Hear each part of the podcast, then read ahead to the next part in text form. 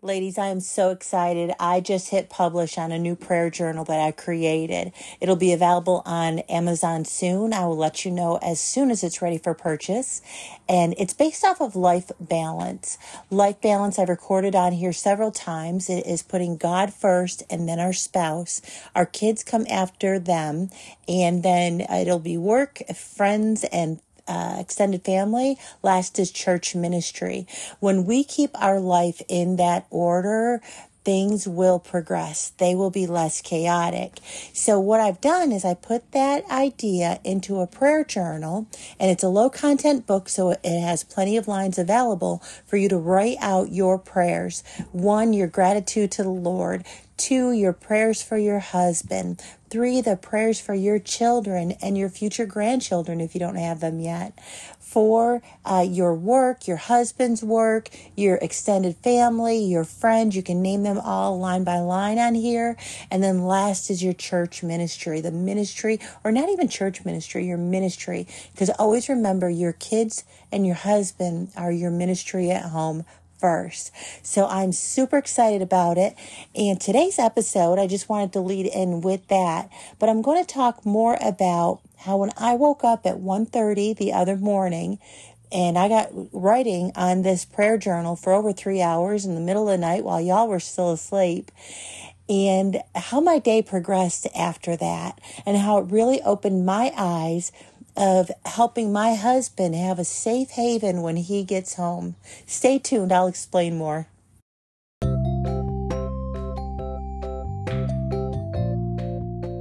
Hello, sisters. Is your BS ruining your marriage? Are your before submission tendencies halting the joys of marriage? I see you. I know you. I was you. I'm Carrie Lefevre, a daughter to the King, follower of Jesus, and spirit filled. I've been married almost 29 years to my rugged mister. We have two tall, tattooed sons, two gorgeous daughter in laws, and the cutest grandson. I almost destroyed our marriage six years ago due to my own BS. I cried out, Lord, change him. Yet I was the one that needed changing. And the good Lord brought me a mentor. I'm here now to share all that with you my experiences, the scriptures, and other Titus 2 mentoring tips. I back everything to God's Word, and I pray your marriage will be edified with each episode. Before I get into the story, uh, today is a salty day. It's an episode for a salty to run. So I'm going to give you a scripture uh, to work off of for this life balance. However, um, every day we should have scripture in our heart. It doesn't matter if it's a salty Thursday or whatever other day of the week, but get the good word in your spirit every single day. Ask the Lord for a scripture that is going to grow you and edify you, edify you, and that your witness can be built up so others see Christ in you. So the scripture I want to give you is 1 Peter 5 8. And this is the amplified version. It says, Be sober, which is well balanced and self disciplined. Be alert and cautious at all times. The enemy of yours, the devil, prowls around like a roaring lion who's fiercely hungry, seeking someone to devour remember that scripture. I'm going to come back to it in a moment. But as I was saying, I woke the other morning at 1:30 a.m. and I had fallen asleep normal time, like about 9:30. And when I woke at 1:30, I was awake, like wide awake, as though I had slept a full eight hours. I don't know if it was that I had a good four-hour nap or what. I laid there and I tossed and turned for over an hour. I tried to pray and my prayers were all over the place. I could not keep my brain focused anyway. So I decided about 2:45 I saw it was the last time on my phone and I got up. And I thought, all right, Lord, here's the day. So I got up and I came out to the dining room table, sat here for a while, and um, to see if I was going to get tired enough to fall back to sleep, and it wasn't happening. So I have learned that one, when I am starting to write a book, that it I often wake up in the middle of the night. Usually it's about 4 a.m., not 1:30. Um, but if the Lord does it, I'm going to work with it, and I'm going to walk through that that amount of time and use it for His purpose. And I'm going to stay content in that also. So um, I had my day planned out and I thought, well, if I need to go back to sleep at 11 and take a nap or something, I'm going to do that. I'm not going to fight it. Well, in the middle of the night, when it was about 3:30 that I started, I got out the laptop and I just started writing. Part of the um, prayer journal at the end of it is I have found a specific scripture that relates to prayer or encouragement or healing, trust, all those words, and I put a simple scripture at the end of each prayer area.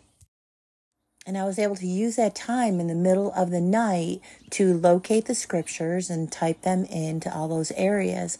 I got, oh my goodness, about 95% of the scriptures done during those two and a half hours, three hours before Mr. woke up. So it was, it was a lot of progress. Well, this is where the interesting part comes in. I, I was, it was great all day. I was awake. I did my normal stuff around the house. I had an online class that I worked with for two hours. Great time in the Lord. And, uh, it was after that that I had lunch, and then I was like, you know, I'm getting pretty tired, and I think I ought to get the edge taken off of me before Mister comes home. He usually gets home about quarter four every day. So I lay down, and y'all, I fell asleep hard. It was like a flat out, out at least hour and a half nap where I was just out to the world. So much so that I was asleep until he pulled in the driveway because the dog started barking to alert that someone was here. And I was like, oh my gosh. And you know, when you're pulled out of sleep so quickly that you don't even know, like, where am I? What day is it? I mean, cause you're asleep, but it's middle of the day. Oh my goodness. Like, I was just pulled out and my head was in such a fog in that moment as Mr. walked in the door with a, Hey, how are you? Like, how's your day? He was like so excited to see me. And I'm just like, I, I, I, you know what I mean? Like trying to get my head together.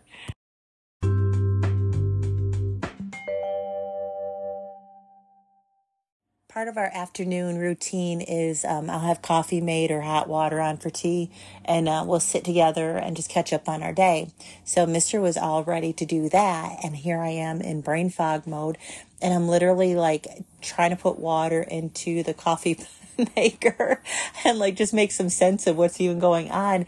And as I was doing that, he starts telling me about we um, wanted him to have a certain day off of in March um, for a church thing that's going on.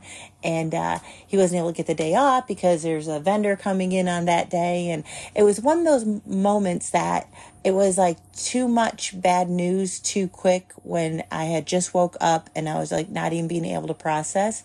And then I can't remember there was another thing that we taught he talked about quickly that was like another like oh bad news kind of thing. And as these things are coming at me, it made me realize even more so how much we need to give our husbands about a half an hour when they walk in the door. And I teach wives this all the time. I'll explain to them that if you just give your husband an half an hour when he walks in the door, just a half hour to unwind, change his clothes, take a shower, whatever his normal routine is. For us, we've gotten to the point that in our half hour, his half hour, it's having coffee together. It's him being ready to tell me about his day. I'm not bombarding him with questions. I'm not telling him, you know, we got to take care of this, we got to take care of that kind of thing. Now, of course, if it's something that's super important, that's like life threatening or very urgent, then we can bring it to our husbands. For, but for the most part, it can wait 30 minutes. If your child got in trouble at school, it can wait 30 minutes. If there's an unexpected bill that came in the mail, it can wait 30 minutes. By giving our husband that space, it gives him unwind time, time to relax, time to unload from putting in eight or 10 hours at the job site or at the office. Give him that half hour, and I guarantee you, I promise you that you will get his 100% after that. And I realized that in the moment when when I was woke up from such a, a deep nap, that when I sat here with him and we were having tea together and I was starting to wake up, it took me about a good half hour. And then I was able to comprehend what he was even talking about. When he at first told me that he wasn't going to be able to take that day off from work, it immediately put me like in a sour mood because I, my brain wasn't working right. And we can do that to our husbands when we just put too much information on them too quickly when their brains aren't working right and I mean that in a way of their brains aren't focused on home life because it's just been focused on work for the last eight hours.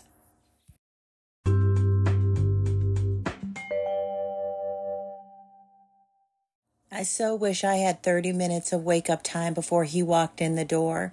Our afternoon was fine and everything, but if I had that half hour, I knew I would have been more awake and more ready to handle the kind of bad news that he was bringing in the door um, if we do the same thing for our husbands and give them that 30 minute quiet time, it creates a safe haven for them to come home to.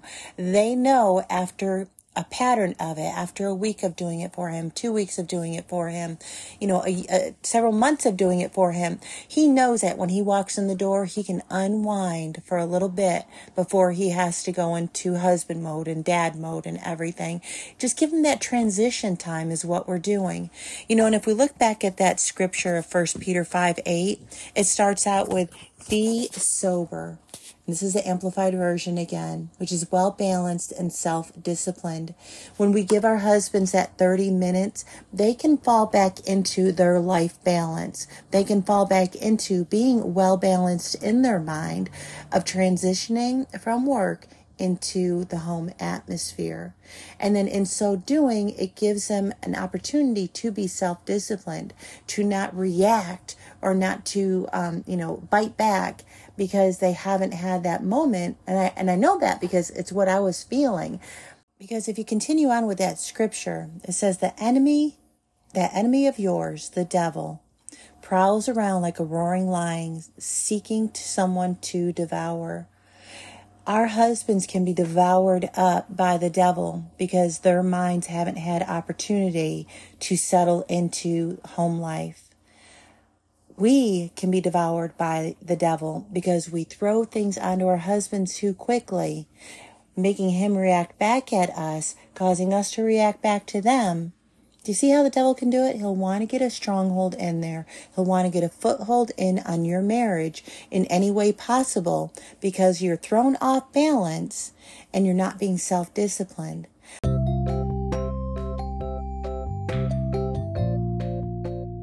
Give your husband a well balanced life.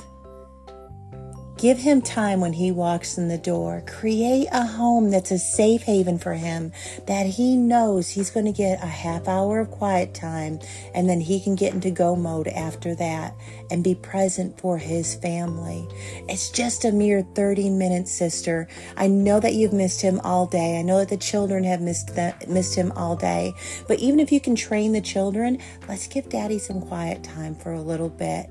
Take them outside in the yard while he relaxes. When he sees that his family is enjoying life, that'll help him transition also into being home and being present.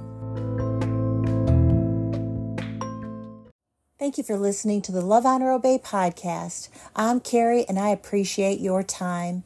Please like, subscribe, and share these episodes and follow along on social media. Help other women learn how to have joy filled marriages, all while standing on God's Word. Together, we can advance the kingdom.